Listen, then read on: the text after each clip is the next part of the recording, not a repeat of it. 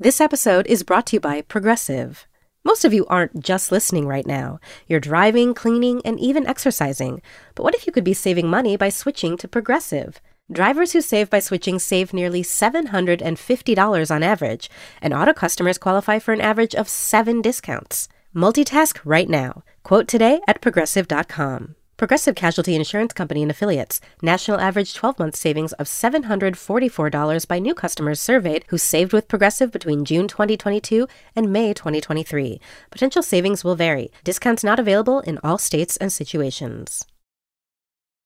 What's the first thing you'd do if you had more time in the day? Take a nap? Read a book? Talk with a friend? When you know what's important to you, it's easier to fit it into your schedule. Therapy can help you figure that out. BetterHelp offers affordable online therapy that comes to you. Start the process in minutes and switch therapists anytime. Learn to make time for what makes you happy with BetterHelp. Visit betterhelp.com slash writersvoice today to get 10% off your first month. That's betterhelp, H-E-L-P dot com slash writersvoice.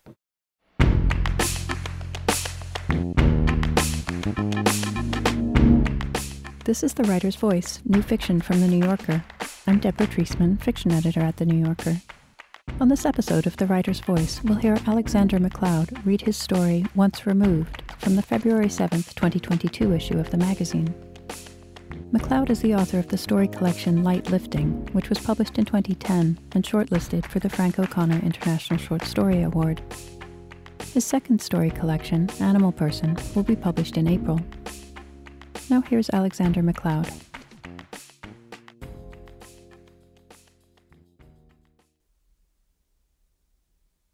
Once removed. She did not want to visit the old lady. Amy studied the stroller, then the bags, then her boyfriend and the baby. She checked her phone. 11:26 a.m. It was time to go. 90 degrees, 90% humidity, and according to Google, more than an hour each way. Each stage had its own icon like the Olympic events, and all the separate minutes were broken up, then totaled at the end.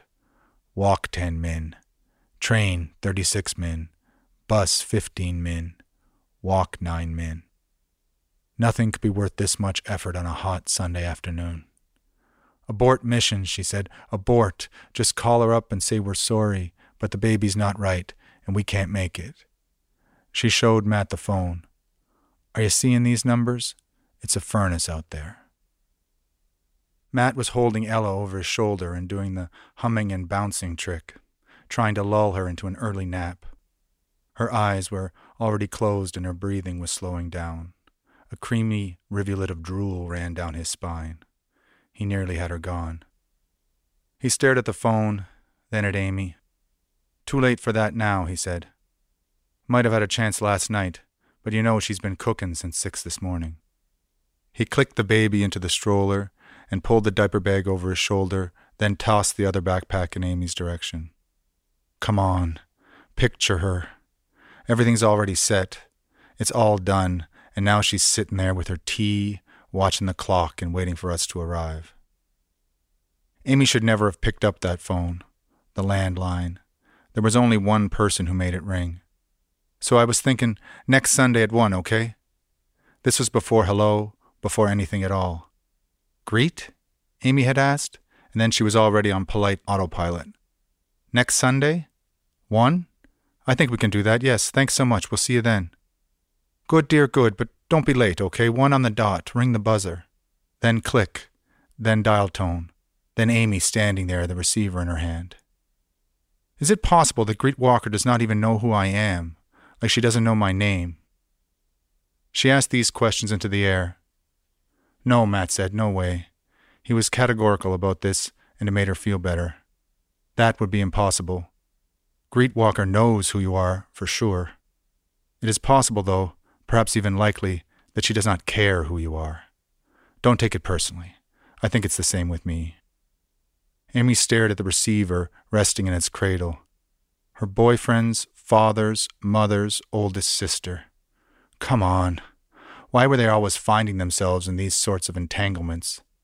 It had happened before, when Matt had lent money to a second cousin without telling her. His second cousin, once removed. She'd had to look that one up. Online, she found a page that explained all the genealogical terminology. In the middle, it had the word self written out in big block letters, and then everybody else was organized in rows and branches and dotted lines around this one term. The regular stuff was easy enough parents and grandparents and great grandparents, brothers and sisters, nieces and nephews, first cousins on both sides. But after that, it got confusing. A second cousin, once removed, it turned out, was a whole generation above or below you. Or you could be twice removed from someone, maybe even three times up or down. It didn't matter. Like you and your Aunt Lucille, or you and little Mike, Matt had explained. One of these people was ancient, the other a child. She found it weird that Matt understood her familiar relationships better than she did, but he came from a very particular place, Inverness County in Nova Scotia, and everything was different there. Not better or worse, just different. She'd been born and raised in southern Ontario, and they'd met at school in Toronto and been together for 12 years. It felt permanent and they had the baby now, and she had made her adjustments within reason to his family's way of doing things. Trips back to Nova Scotia were part of the routine, and she really did like his parents, and the house with the wood stove, and how beautiful everything could be in the summer or at Christmas time the ocean, and the snow in the hills, and all the music. She knew Matt had fantasies of making a grand return, building a house overlooking the cliff, and raising their kids the way he had been raised, but she'd made it clear early on that she could never live there full time. It's not for me, she explained. The families were just too huge and complicated. Matt had five brothers and sisters, some of them married to locals, and there was already a second wave of children starting up, and she had a hard time keeping it all straight. There was nothing especially wrong with any of them. The community was just a little too close for her, and if you were an outsider, it was almost impossible to break through. The people at the local grocery store, for example, were always asking questions. Not the workers, but customers in the aisle, perfect strangers.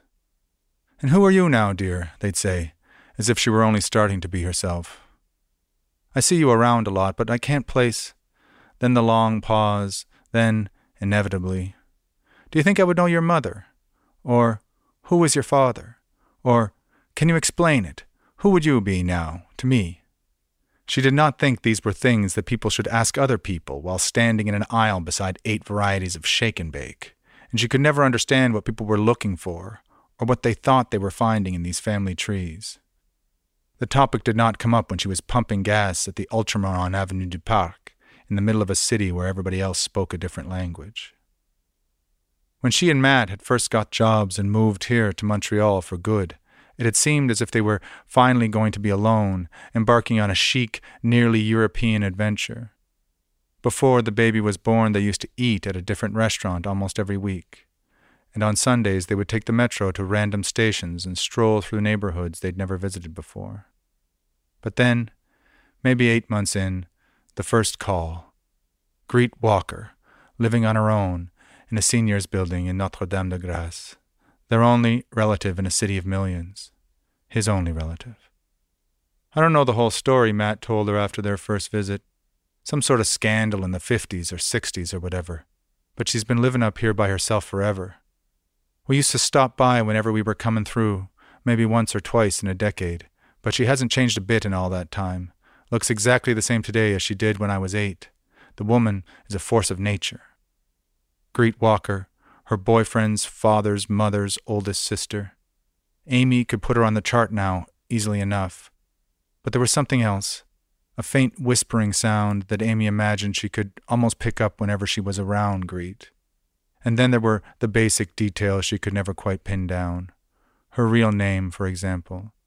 An abbreviated Marguerite, or maybe a twisted Margaret, a corruption of Gertrude. Matt had no idea. She wondered, where would you have to start to end up with Greet as your final destination? The walk was not as bad as she had expected. There was a bit of a breeze, and it felt nice to be out, the three of them, strolling through the crowds. She tilted the stroller backward, and he held it in place while they rode down the long escalators. She liked the way they didn't have to talk about this process anymore. An obstacle would arrive, and they would simply meet it, each of them moving automatically into position, balancing the load through the turnstiles, up and over and over and out. All you really wanted was somebody else on the other end that you could count on, an actual partner. As they took their seats, opposite each other, she watched him locking the wheels in place and then peeking in below the flap to check on the baby and rearrange some of her things. I'm sorry, she said. You know, before at home, I was out of line. I think it's just the heat. No problem, he replied, and she knew he meant it. He tapped the hood of the stroller and smiled.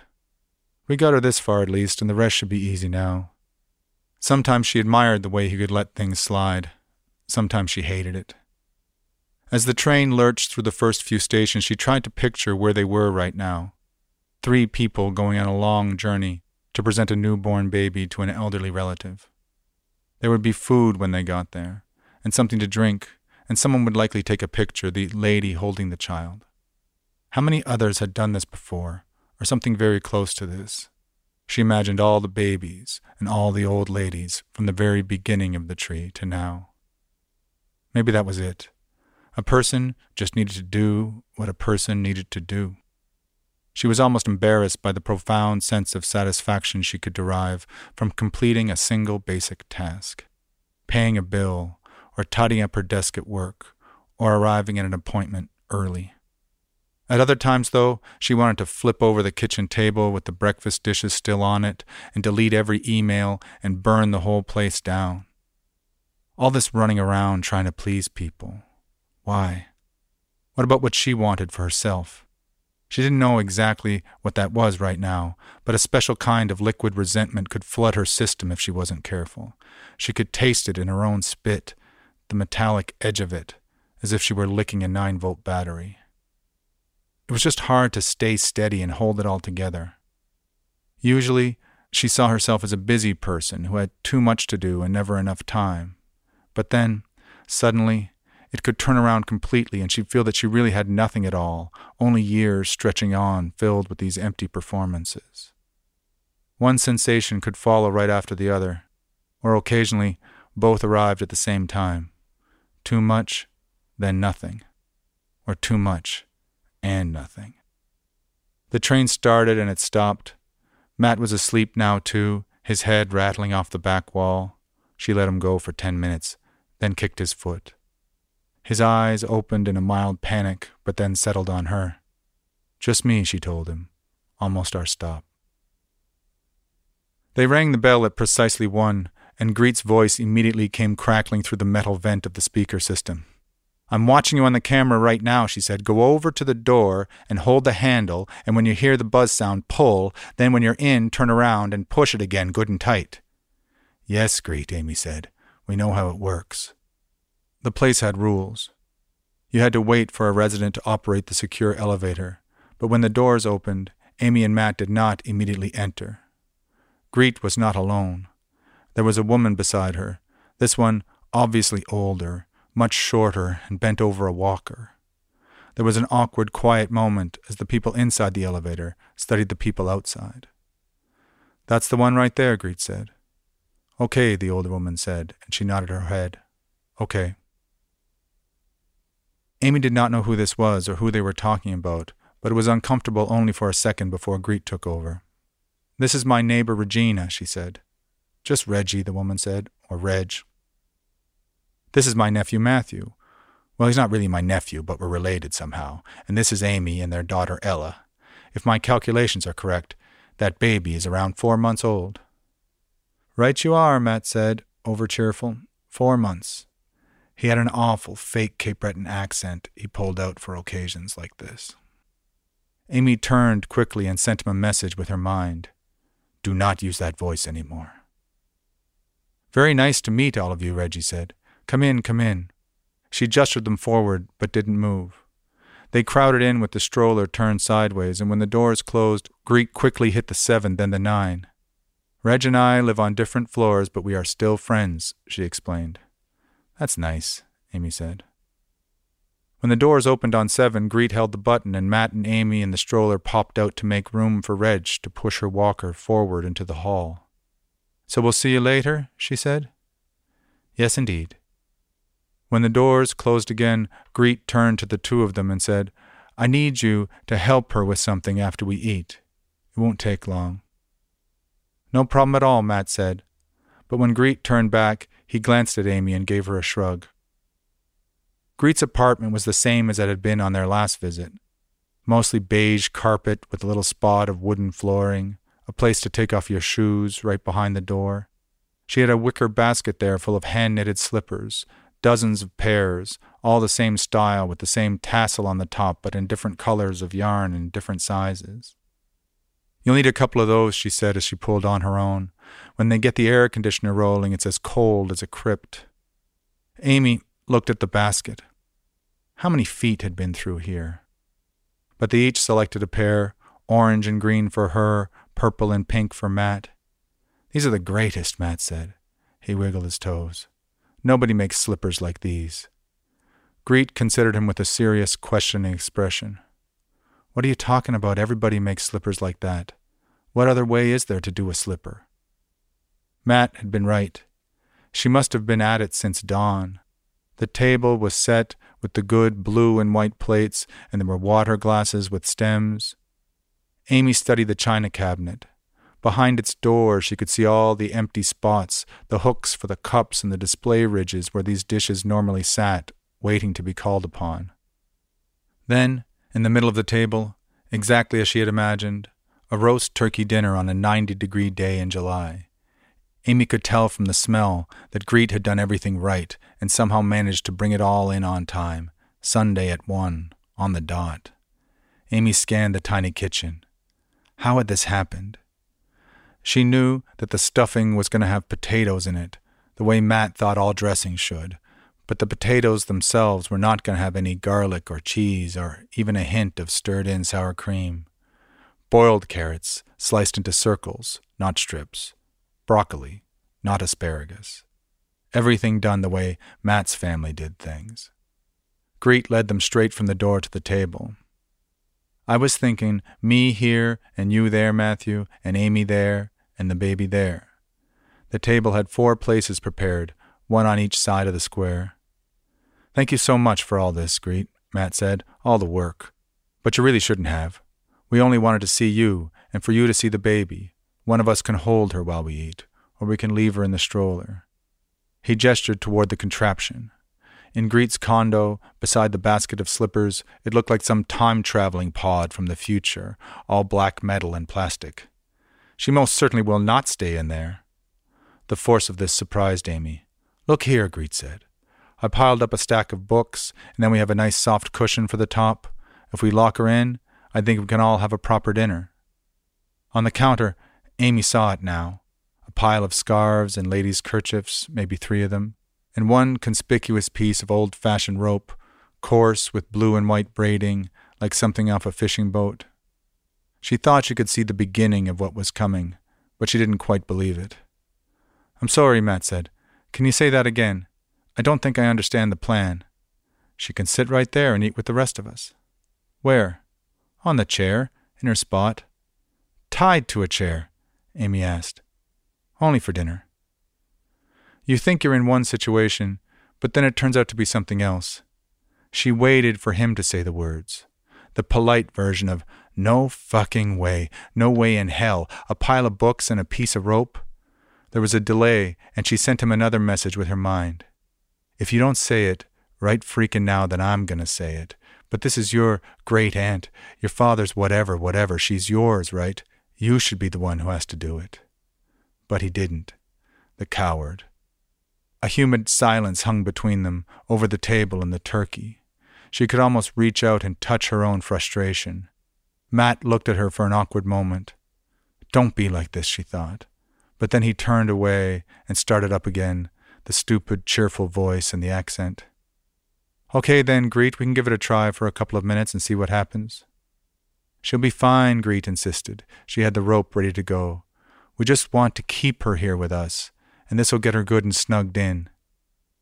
Matt took their baby and placed her on the stack of books and held her there while Greet got busy. Breathing only through her nose, she looped the rope around the child's middle at chest level and tied an expert knot. Matt, Amy said, But Greet cut in directly, shaking her head at her. It's nothing, she said. God. If she doesn't like it, if she fusses, then we try something else. But this way, we'll have her here, and we can all be together while we eat. She folded a green paisley scarf over the rope to hide it, but the scarf was not long enough to loop around.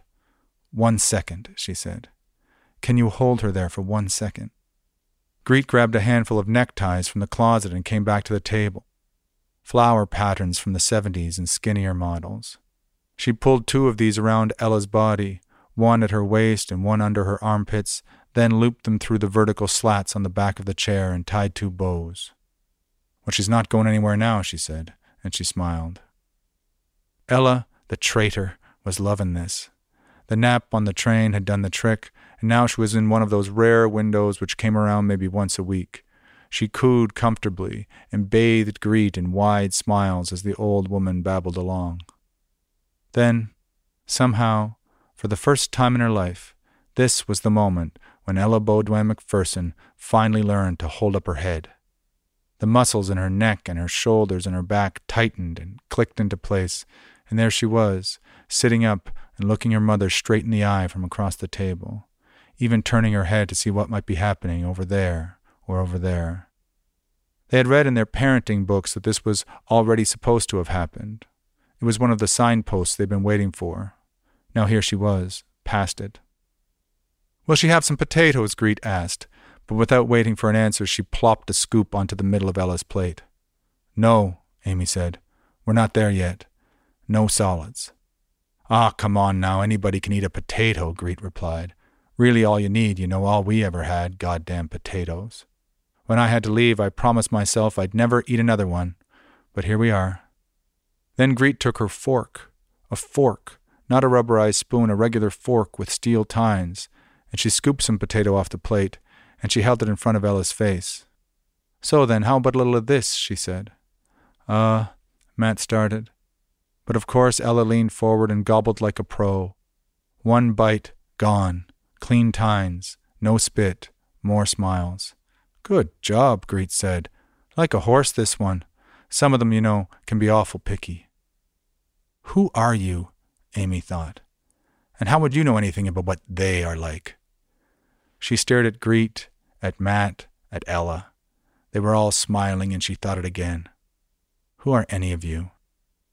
She gave up and turned to her own plate. Turkey, even at Christmas, was not her favorite. The bloat to come, she could feel it already, and the pie to top it off, then tea. You could never get these ladies not to put milk in it. There was no such thing as plain tea. It took probably forty minutes to get through the meal. Then Greet stood up and went over to untie Ella. I think we can let you go now, little thing. She tugged on the bows, and they both fell away. The child started to lean forward, but Greet caught her with her palms spread out over her chest. Then Matt scooted over and grabbed her as Greet loosened the rope the rest of the way. I didn't think that was going to work, he said. Ah, well, everybody likes to eat, don't they? Yes, but the baby, I mean. What? Just like the rest of us in the end. They were drinking their tea, sitting on the sofa, and staring out the window, when Greet said, Do you think maybe we could go see Reggie now? Amy had been watching the clock, which was why she noticed it, the precise timing of Greet's question. As the words were leaving the older woman's mouth, the second hand was passing over the twelve. Now it was 2 p.m., right on the dot. It hit Amy all at once. We are not the reason we're here. Ella was in Matt's arms, and she considered her as well. Not you either, sister. She felt slightly disoriented. They were inside somebody else's plan now, and important details had been withheld. She looked over at Matt, but again he did not seem to be catching any of this. Okay, then, he said. Greet stood up quickly and wiped her palms on the front of her dress. Then she went over to a spare bedroom and shut the door quickly behind her. When she reemerged, she was carrying a yellow toolbox with a black handle. The words Stanley Fatmax were printed on the side. Amy couldn't quite absorb it. Who on earth, she wondered, had decided that the words Stanley Fatmax might encourage somebody to buy something? Let's get to it, Greet said. Do you need me to carry that? Matt asked. Are we doing a job? I guess so. Kind of, Greet replied. Nothing big, though. We need an extra pair of hands, and somebody a little taller than ourselves. He offered to take the box again, but she pulled it closer. No, no, she said, I have this. But we should all go together. Reggie will want to see the baby. And that is how they went, all together, but without the stroller. Amy held the baby, and Greet held the box, and Matt tried to find a spot between them. They went down to seven and knocked on a door, and Reggie opened it immediately. Sorry I'm a little late, Greet said. No problem, Reggie said. Come on in, over here. This unit had the same floor plan as Greet's, but in reverse. The same big window, and the same place where a couch might go, and the same bedroom off to the side. The main difference was a view facing the other way, and the fact that there was almost nothing left in this apartment just boxes and Rubbermaid bins, and one dining room chair that matched the set from Greet's place. Are you moving? Matt asked. Yes, Reggie said. Pretty well finished up here. Only a couple of things left to go. This is what we need you for, Greet said, and she pointed up to the ceiling. In the middle of the living area, in the spot directly above where a table would have been, there was an ugly, medium sized chandelier with brass accents. That belongs to me, Reggie said. I put it in, and I'm going to take it out. Don't worry, Greet said. We have you covered.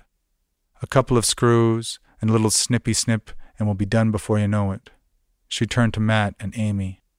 The building gives out the standard fixtures, cheap bastards, so all we have to do is take this one out and put the old one back up. I was trying to remember how tall you are, she said to Matt, but you're a little shorter than I thought, and we don't have a ladder, so I hope this will be enough. She pulled the chair into the middle of the room, then opened her toolbox and took out a yellow cordless drill. She's all charged up and ready to go, Greet said, and I think that should be the right Phillips bit in there. I cannot have this going to Karen, Reggie said. Thinks because she's married to our little Eddie now she's entitled to anything she wants. She jutted her chin to the ceiling. You know, there are 78 pieces of real crystal up there. Not glass. Real lead crystal. It was a wedding gift from Henry's grandmother, and we put it up for the first time after we were married. Then every year in the spring, I used to take down every one of those 78, and I'd set up my vinegar bowl and put on my gloves, and away I'd go. Reggie lifted her fingers off the walker and stood on her own two feet, miming it for them. In one fist, she held the imaginary crystal, while the other hand kept up the furious polishing. You should have seen what it used to look like after the cleaning. Not like now, but when it was perfect. Crazy how pretty I could get that thing. When we sold the place and came here, I made sure we brought it. Greet pulled a roll of duct tape out of the box. She turned off the light, then placed a strip of tape over the switch. Just to be sure, she said. We don't want anybody to get the hair blown out of their heads during this little operation. It went as she had planned it. Within twenty minutes, Matt was untwisting the last orange connector, and it was done. He had both hands on the base of the chandelier, and he held it by the bar like some garish brass candelabra. Help him, for God's sake, Greet commanded, and she grabbed the baby from Amy and shoved her toward the chair. Amy went to the middle of the room and raised her hands, and Matt lowered the chandelier. She felt the weight transferring. It was heavy, but not as heavy as she had anticipated. They moved it together, then rested it on one of the bins. For a second, as the crystals were coming down, the light from the window caught the bevels. Amy had seen something like this before in a grade school science class demonstration, the teacher, with her prism, breaking up the light. But the colors here were more intense than she remembered. They rained down on the beige walls and the carpet and the people. It made Amy think of dancing, dancing with Matt at a real club with a smoke machine and a strobe and the rainbow lasers. Back when his body was still new, when he was skinnier and harder. How much he used to love the techno beats, uts, uts, uts, uts. The cheap original, a basic two bulber with only a rounded piece of frosted glass for a shade, went up in less than five minutes. Then Matt came down from the chair. Can I offer you a cold beer? Reggie asked before his feet had fully hit the floor. Amy heard it like a line being recited from a script, like something Reggie had rehearsed. I have six ice cold beers in my fridge. No thanks, Matt said. He patted his stomach. I'm about as full as a person can be. We're lucky that old chair could bear my weight after all the turkey Greet stuffed into me. There was a brief pause. Then Greet pointed at three things the chandelier on the bin, the diminished light in the ceiling, and the clock. Greet and Reggie shared an expression that Amy couldn't quite parse some mixture of pride and relief and achievement, the thing done right. Let the record show. Karen is going to be so mad. Reggie was practically laughing out loud. Imagine when she sees it, or when she doesn't see it, I guess, Miss Lottie Da. You keep your mouth shut, Greet said. Not a word about this to her or to anybody else. We want it to be a lovely little surprise. Reggie and Greet made Amy think of the schoolyard, or the way she sometimes still talked with her most trusted friends. How good it could feel having people so fully on your side of things and so fully against the things that you were fully against. Greet gleefully pulled the tape off the switch and flicked it a couple of times. The measly bulbs went on and they went off. How horrible is that? she asked, holding out her hand. Her joy was almost uncontainable. Perfect, Reggie said. Now, all of you, get that back up to your place as quickly as you can. Sometimes, in the middle of the day, you find yourself doing things you never imagined in the morning. Amy thought this as she stood at the elevator by herself. When the doors opened and there was no one inside, she waved her hand and whispered down the corridor, Okay, we're clear. Then her great aunt in law, Ms. Greet Walker, and Matt, her boyfriend, and Ella, her daughter, emerged from Reggie's place. He was carrying an ugly, medium sized chandelier with brass accents, and the old lady still had the baby.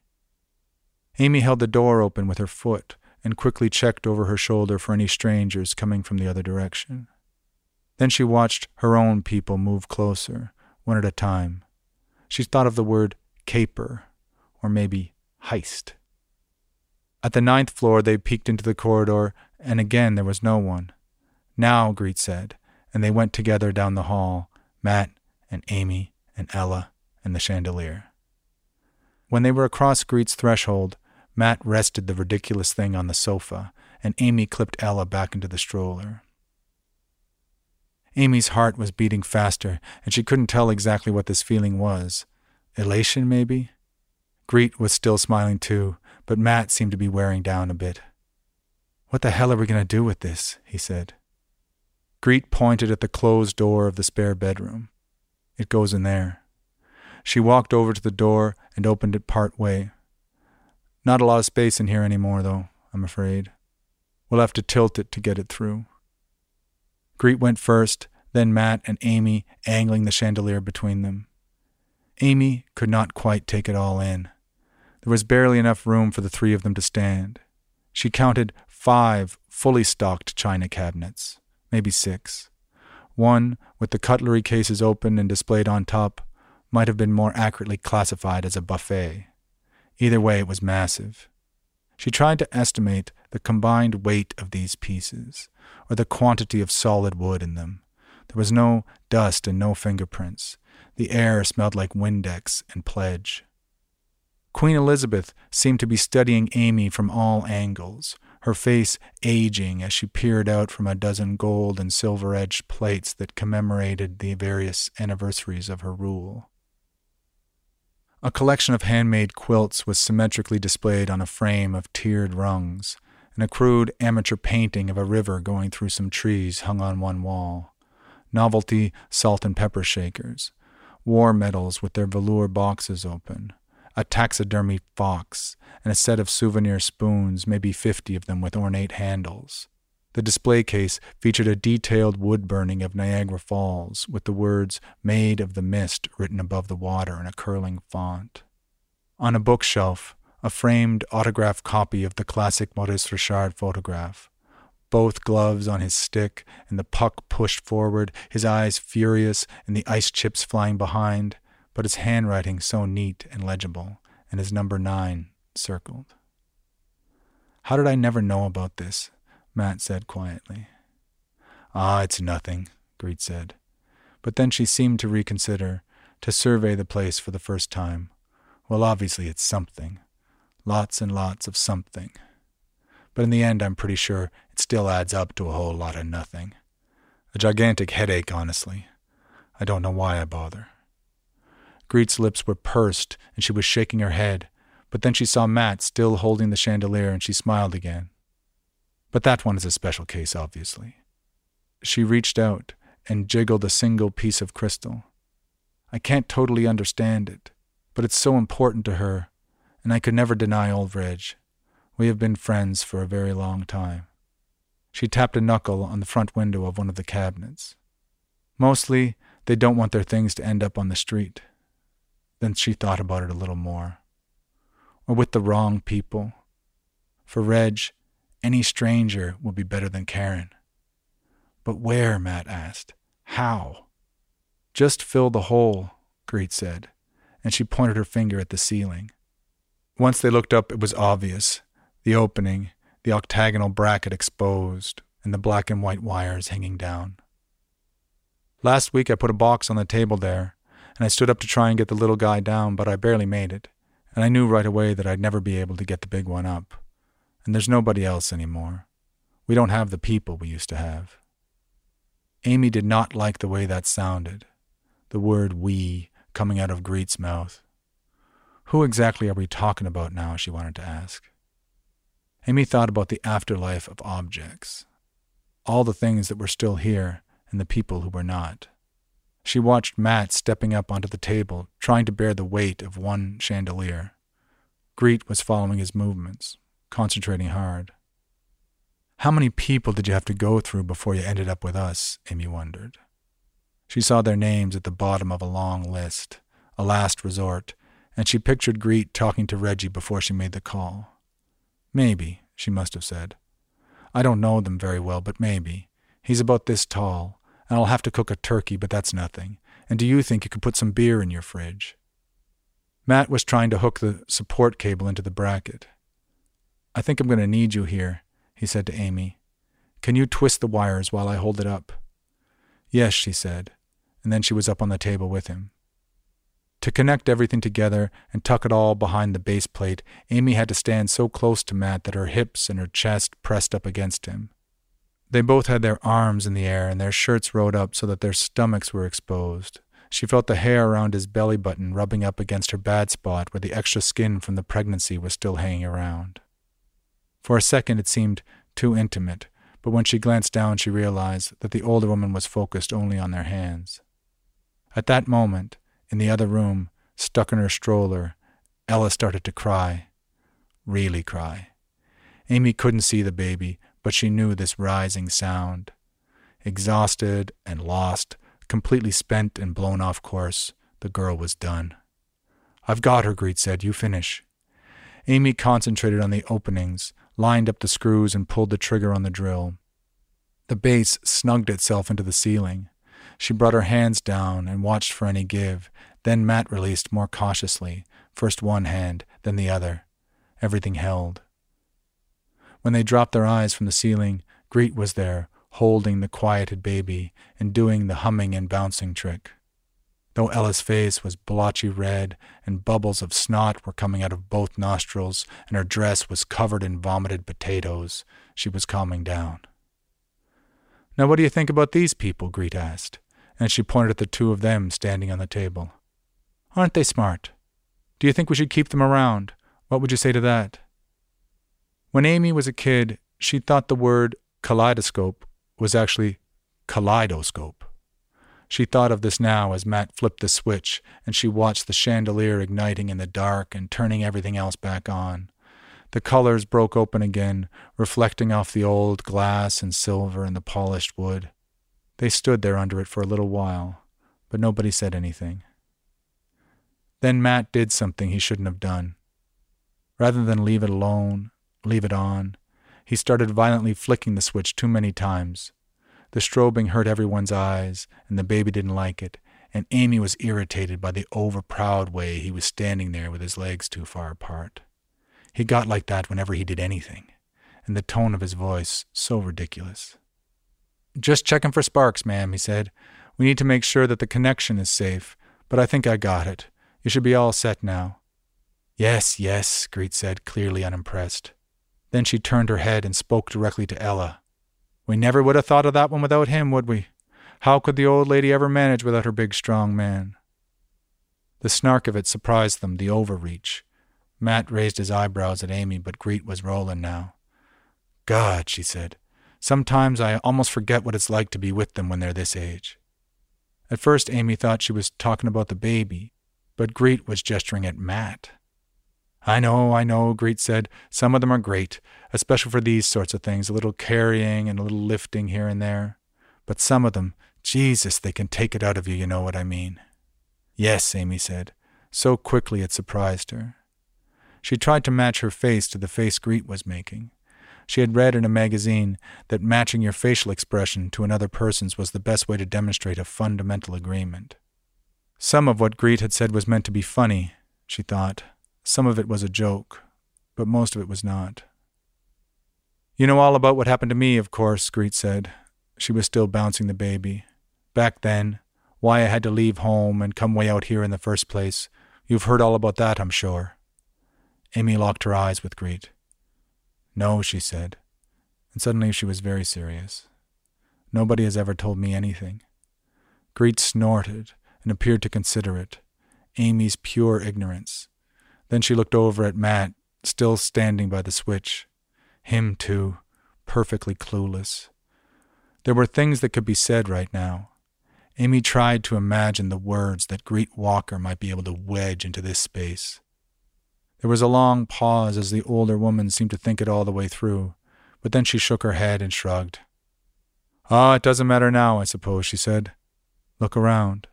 She gestured at the plates and Rocket Richard and the Queen and the Fox. Such a fuss, she said. For me and everyone else. You wouldn't believe it, the things we had to come through. People wouldn't give me the time of day sixty years ago. Now they leave me with all this. She reached over to straighten a picture of a little boy in shorts standing on a frozen lake. But then I guess they're all dead now. This came out in a flat, matter of fact tone. My parents and the nuns and my brothers and my sisters and all the people who used to gossip and the others who used to listen. But not a soul has anything to say about me any more. It's like none of it ever happened. She looked at Ella and opened her eyes extra wide and made a contorted, smiley expression. Then she repeated the same words into the baby's sodden face, but this time in that sing song, up and down, fake happy tone that adults use only when they are talking to infants. Like none of it ever happened. She handed the baby back to Amy and turned her face away from them. Amy stared at Matt standing there across the room, then at Ella, then at Greet. Matt took a step toward them, but as he did, Greet sucked in a deep breath through her nose and she straightened up to her full height. No, she said, and she clapped her hands together twice and rubbed them together. Then she plowed on. Now, is everyone here absolutely sure they don't need anything else to eat? she asked. Ella pushed harder into Amy's chest. The smell coming off this kid, from both ends, Chunks of potato stuck to the front of her nice dress, and a dark liquid was starting to leak out of her diaper. Greet's clothes were a mess, too. Gonna need a full reset here, I think, Amy said. Diaper bag, under the stroller. Okay, Matt replied, and he passed by them and out of the room without saying anything more. Greet watched him go, then lifted her eyes to the chandelier. Amy followed her gaze. It was hideous. They both shook their heads and chuckled. She heard Matt rummaging through their things in the other room. I found it, he said eventually. Don't worry. Amy rolled her eyes at Greet. Good job, she replied. The old woman smiled, and Amy imagined telling Ella this story some day, some day later on. She's not alive any more, your great great aunt, and you can't remember any of this. But once she tied you to a chair and stuffed you with potatoes until you puked, and your dad and I, we stole this ugly chandelier and we drilled it into her ceiling, and then. And then I don't know what happened to everyone after that. In this daydream, the adult Ella, or maybe it was a teenage Ella, Amy couldn't be sure. She caught only a glimpse of her long hair and her long legs. But this girl, she turned away from her mother and towards something else, her own device, shining in her palm. Not a phone, but maybe the thing that comes after phones, just a ball of light drawing her in. Amy saw them only for a second, herself and this older girl talking, but then she lost it, and it was late afternoon again in Montreal, 90 degrees and 90% humidity, and it was still going to take more than an hour to get home. She knew they had to leave as soon as possible. The routine was shattered and the rest of this day lost. Underground, the air would be stale and hot, and Ella would likely fall asleep again at the perfectly wrong time as they rattled through the tunnels. Then at three in the morning, she and Matt would be at it again, the same ancient struggle, trying to get a child to go down while all her energy headed in the opposite direction. She saw these next hours so clearly, it was as if they had already happened. But maybe it did not have to go that way, and maybe everything that was coming could also wait. Amy felt Ella's breathing and her pulse slowing down. Her own body followed. She considered the buffet and the china cabinets, taken apart in other places and carried here to be reassembled, all their crowded drawers and shelves. In this spare room, she felt the distant past surge forward while the future pulled back. A wavering stillness filtered down through the shards. Ella and Amy and Greet. They paused beneath the fixture, together and alone, surrounded by hoarded riches. All the things other people had loved, and all the things they did not want other people to have.